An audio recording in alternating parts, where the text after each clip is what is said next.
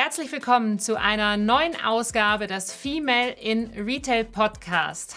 Heute bei mir zu Gast ist Tina Müller. Tina muss ich eigentlich, glaube ich, gar nicht vorstellen, aber der Form halber mache ich es trotzdem. Tina ist eine der bekanntesten Top-Managerinnen in Deutschland. Sie ist auf LinkedIn, hat das reichweitenstärkste Profil und sie war bis vor kurzem noch CEO bei Douglas und davor in einigen verschiedenen Leitungsfunktionen, sowohl bei Opel als auch bei Henkel. Und ich freue mich sehr, dass sie heute bei mir ist und ein bisschen was erzählen wird, wie es aktuell bei ihr läuft, was sie alles tut und ein bisschen einen Ausblick geben, auch was das Thema E-Commerce betrifft, wo wir da gerade stehen. Tina, herzlich willkommen. Ja, hallo Verena, danke für die Einladung und ich freue mich, dass wir sprechen. Herzlich willkommen zu Female in Retail, dem Podcast rund um weibliche Erfolgsgeschichten im digitalen Handel und darüber hinaus. Mit unseren Gästen blicken wir, Verena Schlüpmann und Verena Lindner, auf ihre ganz persönlichen Erfahrungen und Tipps in der Businesswelt. Zu Beginn ein kurzer Hinweis in eigener Sache. Der Ticketshop für die 11. K5 Future Retail Conference ist seit dem 23.01. wieder geöffnet. Am 20. und 21. Juni 2023 in Berlin warten 2 Mainstages, 3 Expo-Stages, jede Menge Networking-Formate und spannende Aussteller auf dich.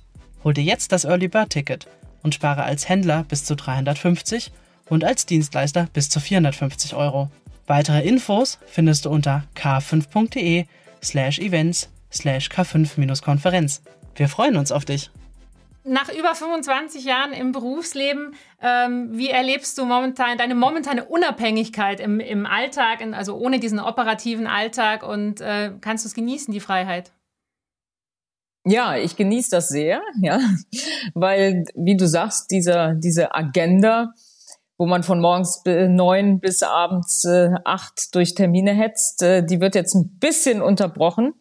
Und ich mache ja einige andere Dinge zurzeit und führe aber natürlich auch viele Gespräche, weil ich habe jetzt den Luxus wirklich und das Bestreben, mir für die nächste Challenge das auszusuchen, wo ich wirklich, wirklich, wirklich Sinnhaftigkeit drin sehe, und da lasse ich mir auch entsprechend Zeit, und es ist eine ganz, ganz interessante Phase im Moment.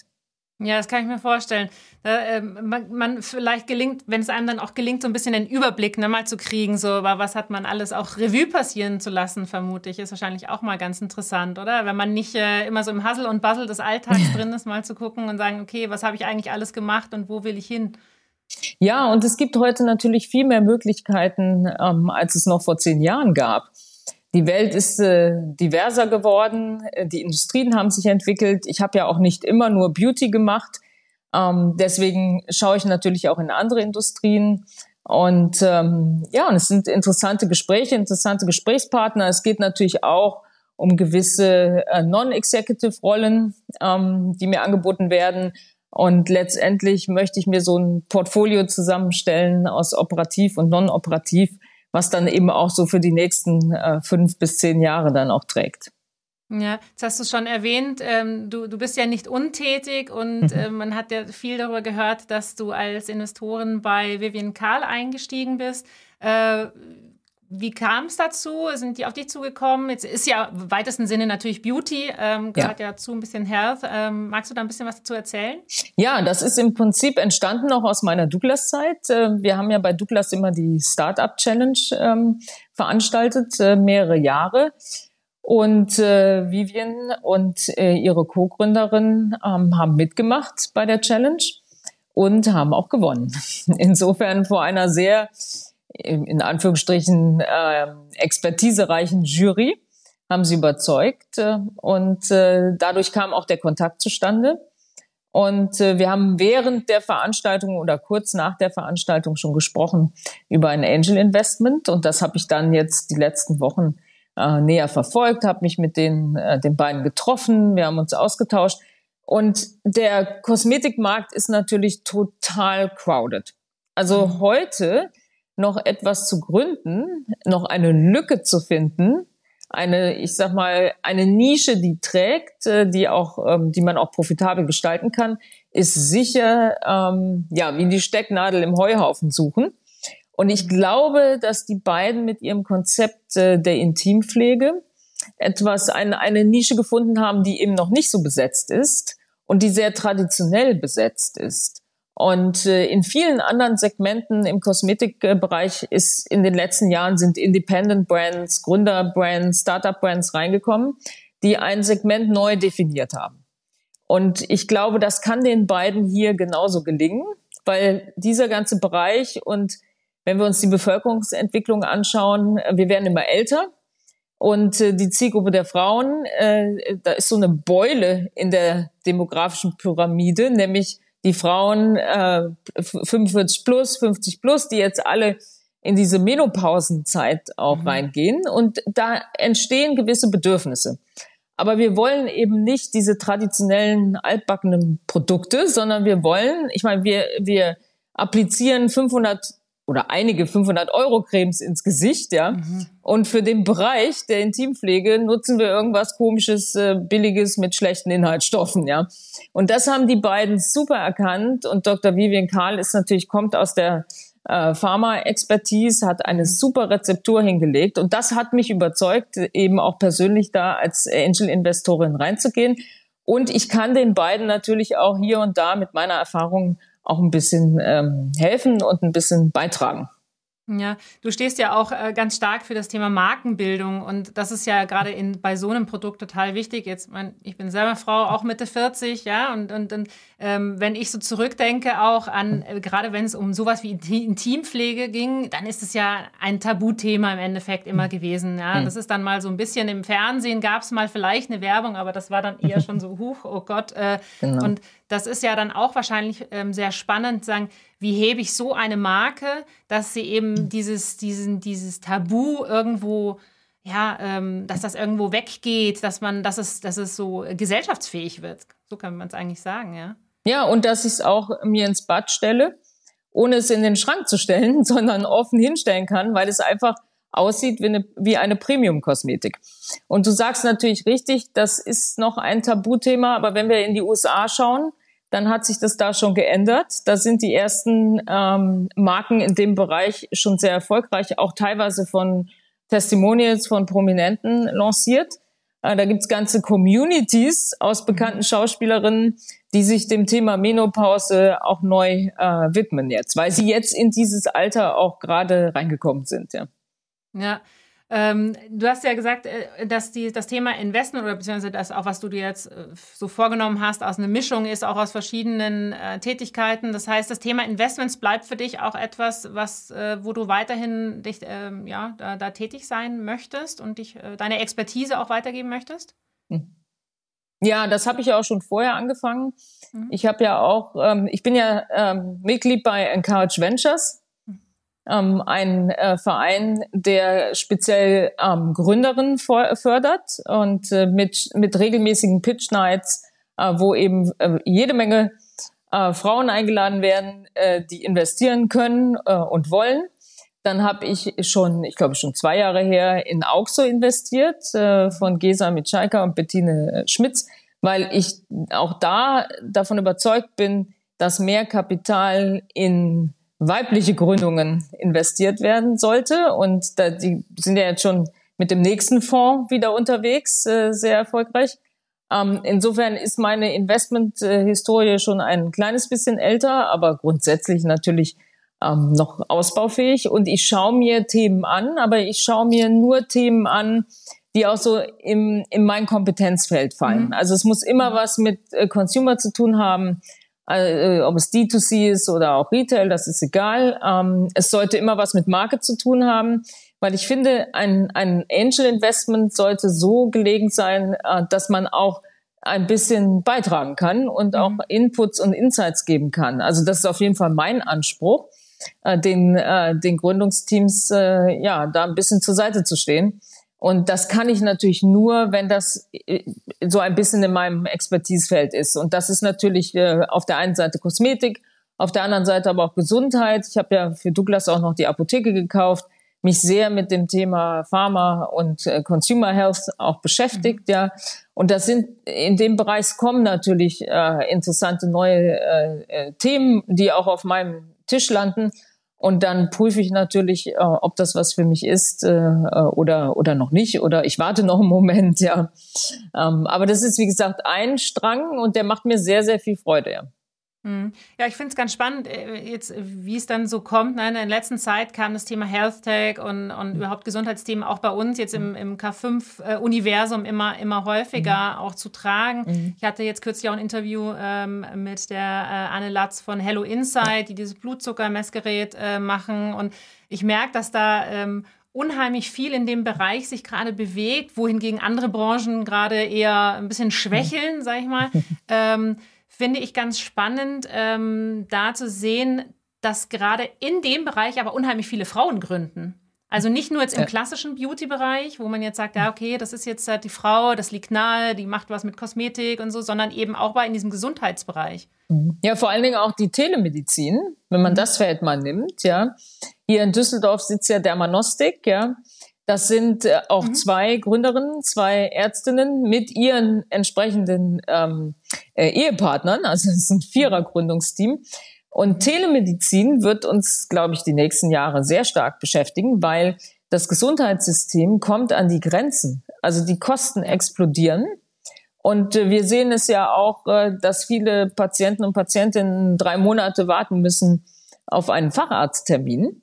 Und einige Dinge kann man eben sehr, sehr gut über Telemedizin schon mal abklären und dann entsprechend behandeln. Und die Dermatologie eignet sich natürlich besonders für die Telemedizin, weil sie arbeitet mit Bildern. Und Dermanostic hat jetzt über 100.000 Patientinnen und das ist natürlich ganz fantastisch, weil die ersten Krankenkassen jetzt kooperieren. Das heißt, auch als Kassenpatientin kann ich jetzt den Service von Dermanostic in Anspruch nehmen. Und von diesem Businessmodell bin ich sehr, sehr überzeugt, ja. Und auch mit den beiden Gründerinnen und den dazugehörigen Ehemännern bin ich auch regelmäßig im Austausch, weil das ein Bereich ist, der allein durch die gesellschaftliche Verantwortung, dass wir Gesundheit bezahlbar halten müssen für die Zukunft, das ist das Allerwichtigste, ja. Ganz spannend. Ich habe vor nicht allzu langer Zeit eine Doku gesehen über, da ging es um irgendwelche Völker, die noch so sehr abgelegen wohnen und natürlich dann entsprechend eben nicht so den Zugang haben zu Ärzten. Da ist das Thema Telemedizin schon seit, ich weiß nicht, also fast schon Jahrzehnten, seit es irgendwie nur ansatzweise Internet gibt, machen die schon Telemedizin. Ja, also ganz spannend, aus der Not heraus. Ja, genau. Ja. Und bei uns wird es auch langsam aus der Not heraus, dass man keinen Termin bekommt und dass die ganzen Kosten des Gesundheitssystems wirklich explodieren, ja. Ja, wenn du die ganzen Gründer und Gründerinnen so erlebst, das ist ja total spannend, auch selbst zu gründen. Ist das was du dir auch schon mal überlegt hast? Zu sagen, ach, jetzt mach ich mal was selber?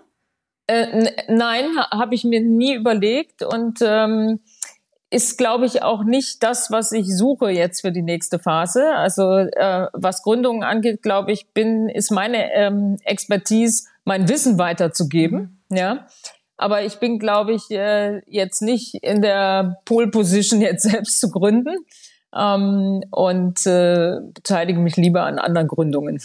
Ja, das ist gut. Jetzt haben wir gerade schon ein bisschen angesprochen, also das Thema Health und Gesundheitswesen und auch im Telemedizin ist gerade total auf dem Vormarsch. Auf der anderen Seite sehen wir aber auch jetzt eine wirtschaftliche Situation, wo große Unternehmen zumachen, insolvent gehen, ein Kellersports, der plötzlich nicht mehr im Netz ist, ein Peek und Cloppenburg.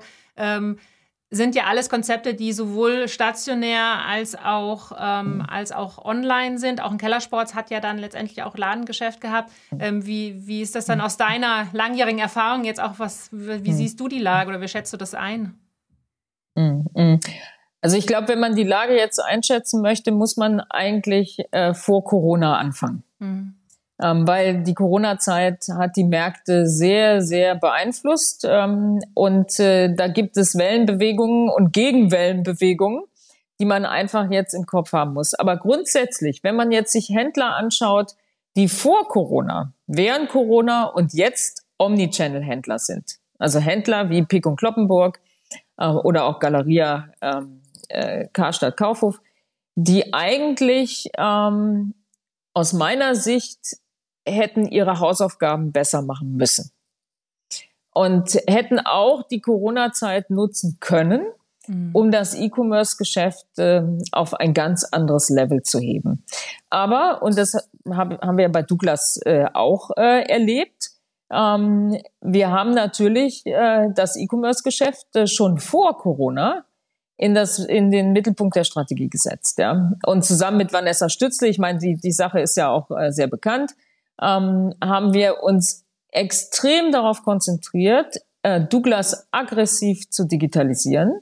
Und das war nicht nur jetzt der reine E-Commerce-Shop, sondern wir haben ja auch den Marktplatz dazu addiert, ja, eine richtige Plattform auch gebildet, das ganze Tech-Thema absolut aufgerüstet, weil Online-Geschäft oder E-Commerce-Geschäft zu machen, hat ja viele, viele Komponenten, die alle gut zusammenkommen müssen, ja. Und da geht es nicht nur um das ausreichende Budget für Performance-Marketing, sondern es geht ja um die richtige Customer Journey oder Customer Experience, ja. Es geht um die richtige Content-Strategie. Es sind viele Teile, die zusammengefügt werden müssen. So, und diese Hausaufgaben im E-Commerce-Bereich haben viele Händler, Omnichannel-Händler, die letzten Jahre, glaube ich, so nicht richtig gemacht, ja. So. Dann kam die Corona-Zeit und die Corona-Zeit hat natürlich die in eine gute Situation gebracht, die eben auch ausreichend digitalisiert hatten. Dann ist der E-Commerce-Umsatz sehr, sehr stark nach oben geboostet. Bei Douglas natürlich auch. Das waren ja Wachstumsraten, als wir die Filialen zu hatten, von 100%, ja. Mhm. Und es gab ja auch immer die Aussage, ich muss eigentlich mein E-Commerce-Geschäft um 100% gesteigert haben versus vor Corona. Dann habe ich einen guten Job gemacht. Ja, das haben ja auch einige hier von euch, von der K5 immer gesagt. Also 100% muss schon drin sein. So. Jetzt ist es aber natürlich so gekommen, dass irgendwann war Corona vorbei und die Filialen oder der stationäre Handel hat wieder aufgemacht.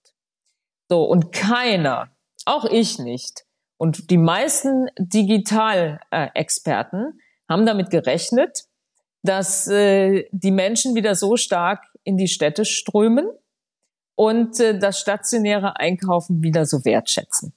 Und ich habe heute Morgen noch mit jemandem aus der Immobilienbranche gesprochen, der entsprechende Daten hat über die Frequenzen im Moment in den Innenstädten. Mhm. Die Frequenzen sind sehr stark angestiegen, ja, und entwickeln sich im Moment weiter positiv. Und ich glaube, wir erleben es auch alle, wenn ich hier in Düsseldorf auf der Schadowstraße oder auf der Königsallee lang gehe, am Donnerstag, Freitag, Samstag, also ich habe den Eindruck, es ist, als ob ein Karnevalszug gerade stattfindet, ja.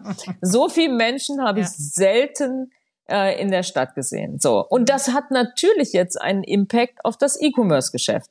Das heißt, ein großer oder ein Anteil des Geschäftes ist wieder in den stationären Kanal gegangen, und die Wachstumsraten im E-Commerce-Bereich sind entsprechend runtergegangen.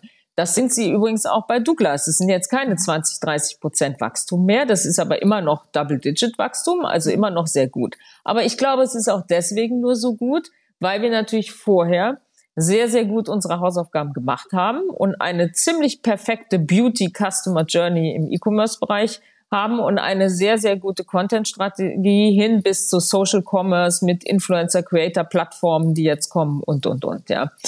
So, also glaube ich schon, dass dieser Plattformgedanke, wo stationär und online ineinandergreifen, und dieses Ineinandergreifen muss natürlich auch professionell gemacht werden, ja, mit all den Themen Click und Collect, Click and Reserve, ja, weil letztendlich als Verbraucherin möchte ich natürlich irgendwann nachts den Lippenstift online kaufen oder am nächsten Tag in der Filiale abholen. Ich möchte aber in der Filiale schauen, wie der Lippenstift überhaupt, welche Farbe der hat. Dann ist er vielleicht nicht da, dann lasse ich mir ihn in der Filiale nach Hause schicken. Also diese Verzahnung der beiden Kanäle, die ist ja schon auch nochmal eine Wissenschaft für sich und so the cherry on the cake. Und nur, glaube ich, wenn ich diesen richtigen Plattformgedanken, wo offline und online ineinandergreifen und auf dieser Plattform sitzen, wenn ich das richtig gut hinbekomme, dann habe ich eine echte Pole-Position in dem Markt, ja. Und wir sehen es ja jetzt gerade, also Douglas hat ein fantastisches Weihnachtsgeschäft gehabt, ja, profitiert natürlich von dem, was wir jetzt alles gemacht haben die letzten 5 Jahre. und profitiert jetzt im Offline von den hohen Frequenzen in der Stadt, die zurückgekommen sind, und online davon, dass wir natürlich ein Wahnsinnssortiment haben, aufgebaut haben von 300.000 Produkte. Da finde ich eben alles, ja. Mhm. Und so muss man gewisse Dinge eben machen. Und ich habe ja auch in diesem einen LinkedIn-Post einmal meine Meinung auch zu Peek und Cloppenburg geäußert, woran es eigentlich liegt, ja. Und man kann fast eine Checkliste machen, ja, pro Omnichannel-Händler, wie man eigentlich vorgehen müsste, um auf beiden Kanälen und die Verzahnung hinzubekommen. Und jetzt die reinen E-Commerce-Händler, die haben natürlich jetzt die Herausforderung, dass die Wachstumsraten nicht mehr so hoch sind und dass das ganze Geschäft natürlich im E-Commerce-Bereich nicht so profitabel ist, ja, weil mit sehr hohen Performance-Marketing-Kosten, jetzt sehr hohen Delivery-Kosten, weil natürlich das auch teurer geworden ist, ja, und der Preisalgorithmus und die Anzahl der Promotions und die Anzahl der Discounts im E-Commerce-Bereich natürlich immer extrem hoch sind, ist jetzt die Frage, wie bekomme ich als reiner E-Commerce-Player mein Geschäft profitabel? Insgesamt, glaube ich, ist es für den Markt gut, weil wenn jetzt die reinen Pure-Player auch mal die Preise etwas höher setzen müssen, die Discounts und die Promotions etwas runterfahren, dann erhöht das die Profitabilität des gesamten Marktes, ja, und das tut sicherlich dem gesamten Markt auch gut, ja, dem Beauty-Bereich sowie auch dem Fashion-Bereich, ja. Also für meine Begriffe kehrt jetzt auch ein bisschen mehr Vernunft wieder ein in die E-Commerce-Pure-Player, weil sie sich jetzt eben doch an einem profitablen Geschäft orientieren müssen, ja. Ja, also ich sehe es auch selber so, dass es so ein bisschen so eine Konsolidierungsphase jetzt ist und viele Geschäftsmodelle waren auch, glaube ich, sehr gut, aber eben halt nur auf den Wachstum getrimmt und nicht zu schauen, funktioniert das Geschäftsmodell eigentlich? Und natürlich, solange die Gelder fließen von den Investoren, kann man natürlich die Ideen vorantreiben, aber man hat eben noch nicht den Proof gehabt, wie ist es denn, wenn man wirklich mal Geld damit verdienen muss. Ich fand es ganz spannend, was du vorhin auch gesagt hast, bin ich ja absoluter Verfechter von dieser Verzahnung von stationär und online. Da habe ich jetzt, jeder hat ja so seine eigene Meinung, Jochen hat seine, Sven hat seine und sowas. Und ich sehe das aber auch so als, ich bin jemand, der auch gerne in die Stadt geht, ich gehe gerne in den Laden, ich gucke mir gerne Sachen an, obwohl ich seit 20 Jahren E-Commerce mache, ja, und viel auch bestelle, aber ich gehe auch einfach gerne in den Laden.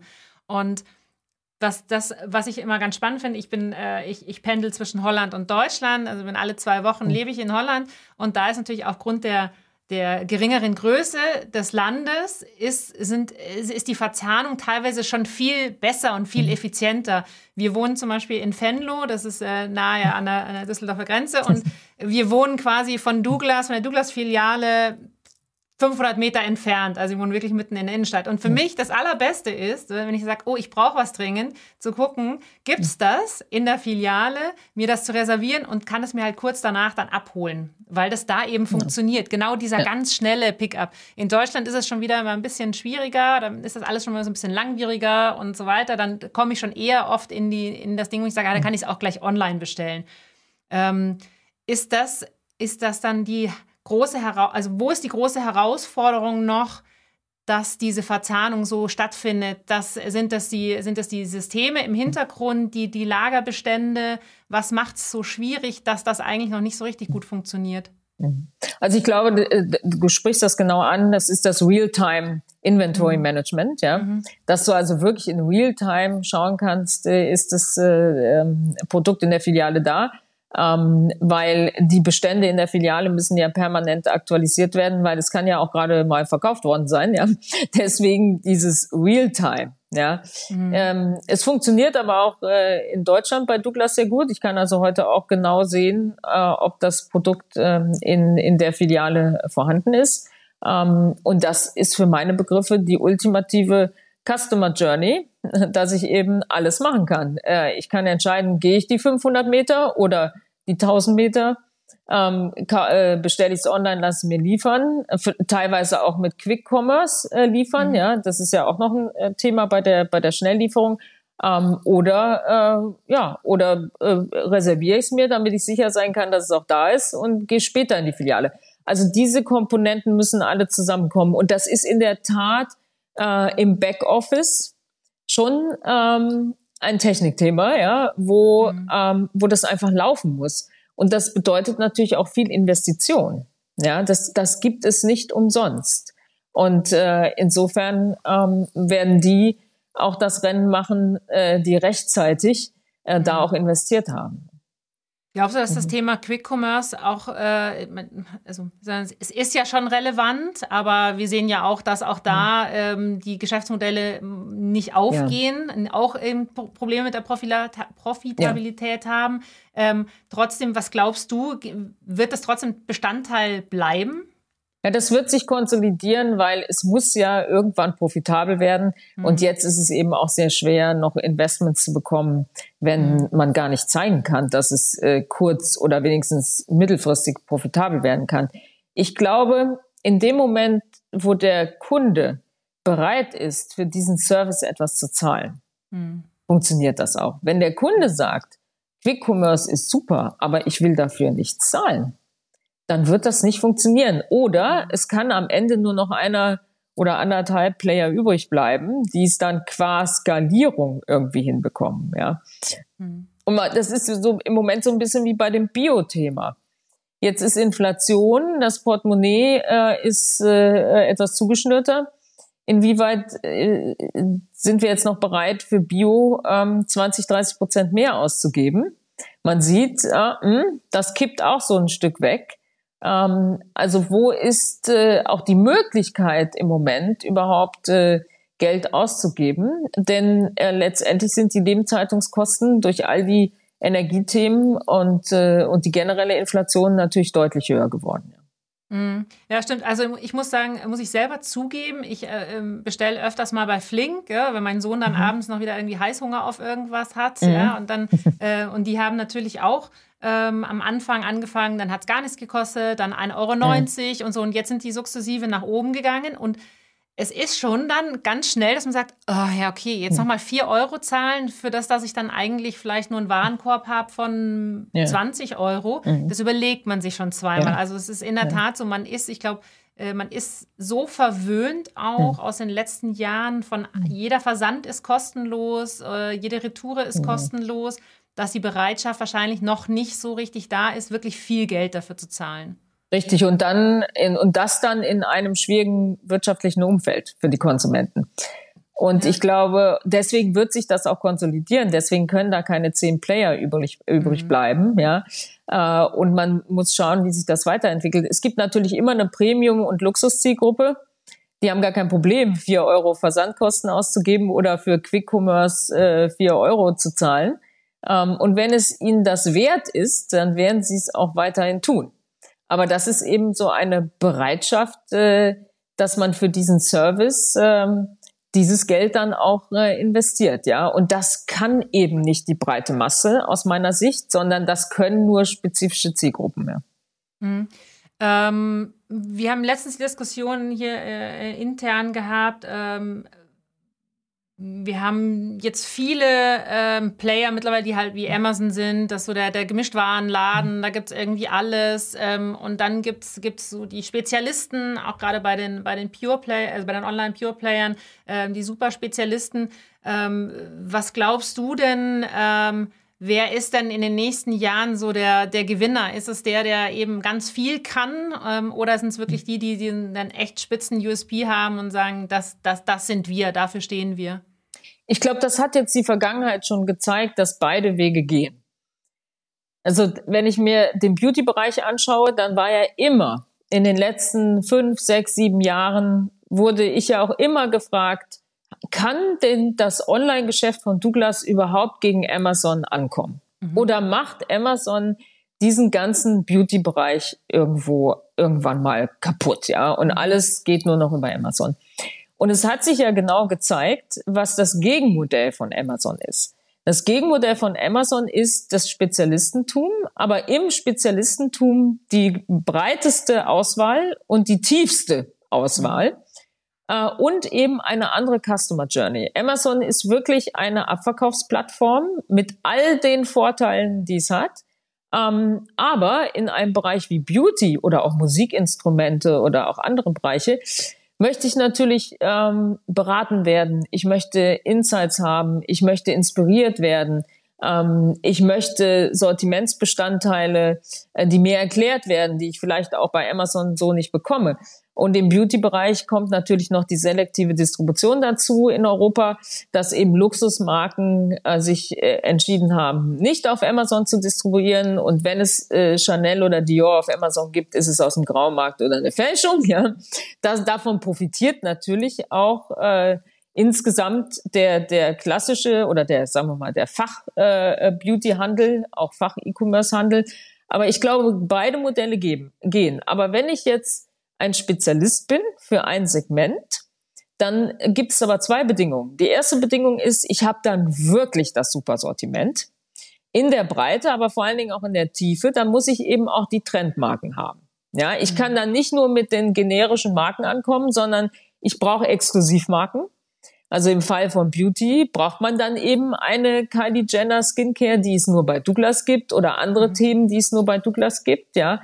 Wenn ich das nicht zur Verfügung stelle, habe ich natürlich nicht den Pull-Effekt, ja, dass die Leute auf meine Seite kommen, weil sie wissen, hier bekomme ich Dinge, die bekomme ich woanders nicht, ja. Also das ist wirklich eine Bedingung.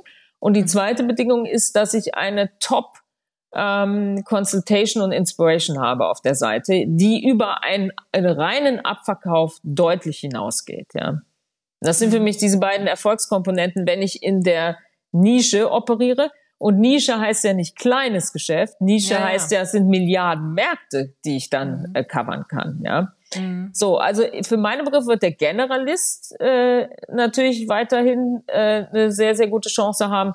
Und der Spezialist, der dann wirklich an Sortiment und Consultation ein USP hat, den der Generalist so nicht bieten kann in der Breite.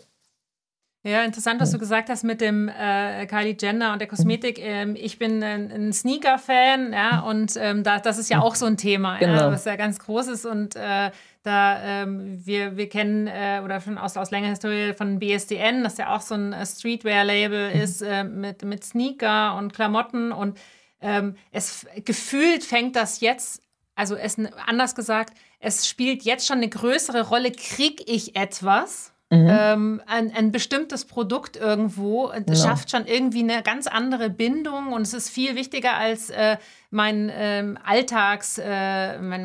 Alltagsgegenstände, die ich besorgen kann und sowas. Aber das finde ich ganz spannend, weil das, glaube ich, kann man wahrscheinlich auf alle Branchen ummünzen, egal ob das jetzt die Creme ist, die es nur da gibt, ob es der Sneaker ist oder ob es eben für den Skifahrer oder für den Langläufer eben auch nur das super Spezialprodukt ist, und das kriege ich halt nur bei dem, weil das der einzige Distributionskanal ist.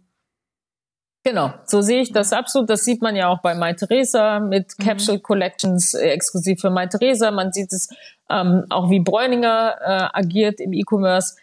Ist ja auch nicht gestorben wegen Zalando, ja. Also eine gute strategische Lücke ist natürlich immer im Luxus- und Premium-Bereich, ja. Da katapultiert man sich natürlich auch so ein bisschen aus dieser Mitte raus. Die Mitte, die ja schon sowieso schrumpft, ja.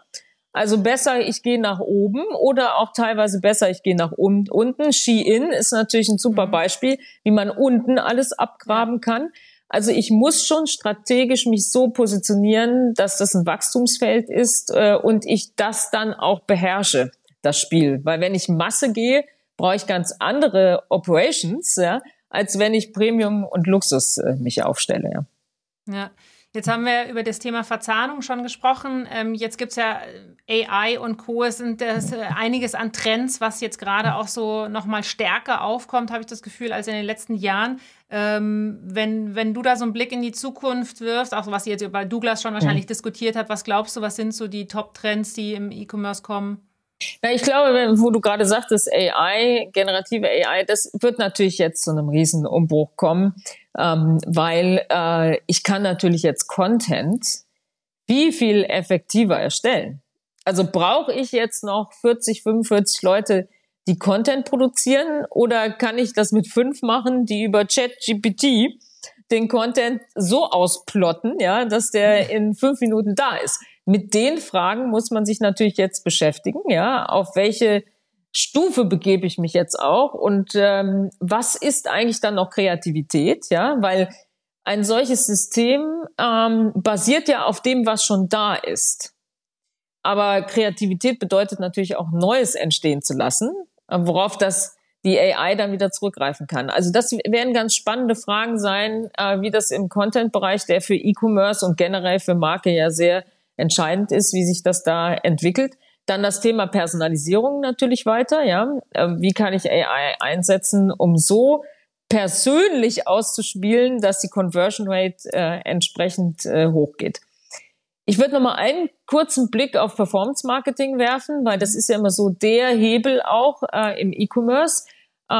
Ich glaube, auch da wird etwas mehr Vernunft einkehren, ja.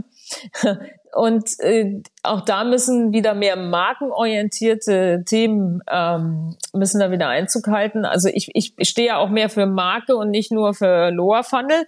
Ich finde, der Upper Funnel macht mittelfristig und langfristig auch die Kundenbindung aus. Und es gibt ja inzwischen Modelle, die sehr interessant sind, die jetzt auch bei Douglas ausprobiert werden,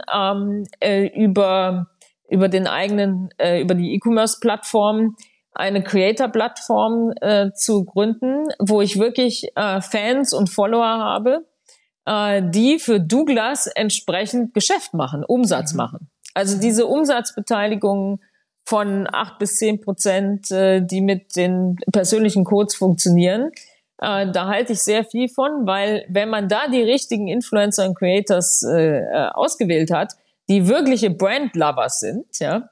Und das ist sicherlich für einen Händler auch nochmal was anderes als für eine D2C-Marke oder eine Marke generell. Also wenn ich mir jetzt vorstelle, ich nehme mir eine Marke, die sehr spezifisch ist und ich habe eine Community von Creators und Influencern, die diese Marke wirklich authentisch mögen, und ich gebe denen die Möglichkeit, sie in ihrer Community zu platzieren und an diesem Geschäft teilzuhaben.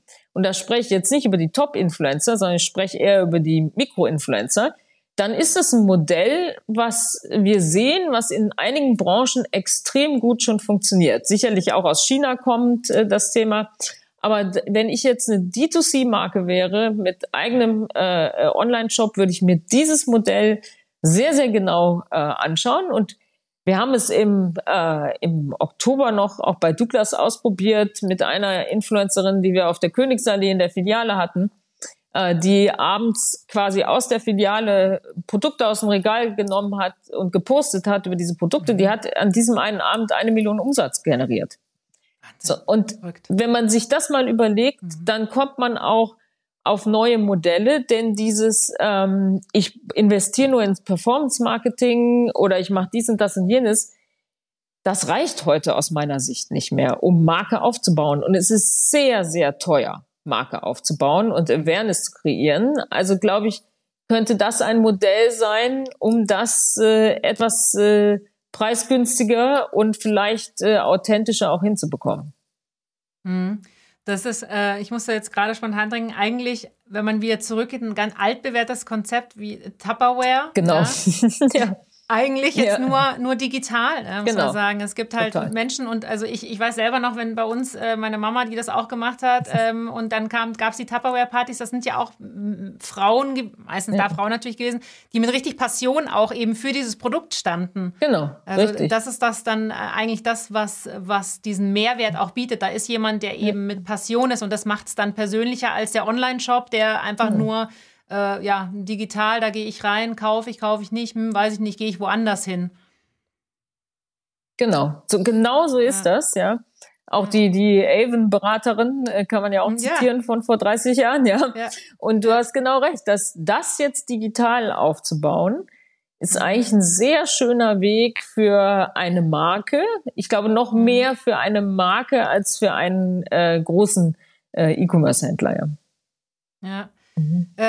Jetzt sind wir schon, du hast trotzdem einen straffen Zeitplan und hast gesagt, dass du gleich weg musst. Deswegen würde ich gerne einmal zum Schluss noch ein bisschen, einmal ganz kurz den Schwenk machen Richtung, du bist sehr lange schon Führungskraft, du engagierst dich sehr für die Sichtbarkeit von Frauen. Wie ist es heute? Was ist da? Ich lese immer wieder auf LinkedIn, der neue CEO, das ist mehr Empathie, das ist mehr kommunikativ, das ist anders. Wie siehst du da die Entwicklung oder die Zukunft? Wie ist denn der neue CEO? Wie muss der denn sein oder die CEO? Also erstmal das Thema Frauen, es hat sich viel getan in den letzten Jahren. Es kann natürlich immer noch schneller gehen. Aber es ist schon deutlich besser, ja. Also es ist einfach auch auf der Agenda, viele pushen und ich finde, das sieht ja schon ganz gut aus. Ich glaube, der ideale CEO, den gibt es gar nicht, ja, den oder die CEO. Das hängt immer davon der Aufgabe ab. Es gibt die passende CEO oder den passenden CEO für diese momentane Aufgabe, ja. Generell glaube ich aber, du hast recht, die weiblichen Qualitäten gehören zu einem CEO-Profil jetzt immer mehr dazu. Kommunikationsfähigkeit, Empathie, ja, Überzeugungskraft, Delegation, alles Multitasking, alles Themen, die uns Frauen in die Gene gelegt sind. Ja, das kann man ja auch biologisch alles herleiten aus dem Hormonstatus. Da sind wir wieder bei Gesundheit, schließt sich der Kreis. Insofern sind Frauen sowieso eigentlich in der Pole Position für diese Anforderungen einer CEO-Rolle heute. Und trotzdem glaube ich, am Ende ist eine Persönlichkeit, egal welches Geschlecht. Ja, und man tut gut daran, authentisch zu bleiben. Und ich sage auch immer, jede Führungspersönlichkeit hat Stärken und Schwächen. Und es ist falsch, sich nur auf die Schwächen zu konzentrieren und zu versuchen, die Schwächen auszumerzen. Es ist besser, sich auf die Stärken zu konzentrieren, weil das merken auch alle, dass das die Passion ist, dass das die Kompetenz ist, dass das die Leidenschaft ist. Und das wirkt überzeugend und authentisch. Anstatt jetzt zu sagen, ich habe da 3 Schwächen, also wenn sie jetzt zu schwach sind, okay, da muss man was tun. Aber generell, glaube ich, besser stärken, weiter ausbauen, dadurch überzeugen, dadurch auch ein Profil bekommen. Ja, man wird ja auch nicht als CEO geboren, sondern das ist ja so ein bisschen die Endstufe. Ja, und das ist ein langer Weg dahin. Und dieser lange Weg, glaube ich, heute bedarf es noch mehr authentischem, glaubwürdigen Verhalten. Denn Mitarbeiter und Mitarbeiterinnen merken sofort, wenn da irgendein Coach hinten was gemacht hat oder wenn es nach Buch geht oder nach Lehre oder nach Seminar. Also das merkt jeder. Insofern schon seinem eigenen Kompass folgen und so sein am Ende, wie man ist. Ja, finde ich ein sehr, sehr schön und sehr, sehr treffend. Habe ich mit meinem Mann auch schon öfters das Gespräch dazu gehabt, der zu mir gesagt hat, sei doch einfach so, wie du mit deinem Sohn bist. Da bist du ganz normal und natürlich. Du weißt, wann du streng sein musst, wann du nett bist, wann du ihn unterstützen musst. So kannst du doch als Führungskraft auch einfach sein. Und ich habe gesagt, ja, aber das ist doch was anderes. Sagt er, nee, eigentlich ist es nichts anderes. Bleib bei dir. Und das finde ich einen schönen Appell, weil ich frage auch immer meine Interviewgäste so, was würdet ihr raten, anderen Frauen raten? Und finde ich einen sehr schönen, schönen Appell eben. Es ist, auf der einen Seite höre ich immer ganz viel mutig sein, aber dieses authentisch sein und bei sich bleiben. Ich habe so einen Postkartenspruch bei mir am Spiegel hängen. Am schönsten sind wir, wenn wir niemandem gefallen wollen. Ja. Und ich glaube, das ist so ein bisschen auch die Essenz dann daraus. Also in dem Moment, wo wir genau bei uns sind, können wir auch anderen Menschen ein gutes Vorbild sein. Also du hast einen sehr klugen Mann erstmal. Und ich glaube, er hat total recht, ja. Und das ist nicht immer einfach, weil es gibt so viele Zwänge und es gibt so viele Erwartungshaltungen und seinen eigenen Kompass da zu finden, heißt eben auch manchmal anzuecken.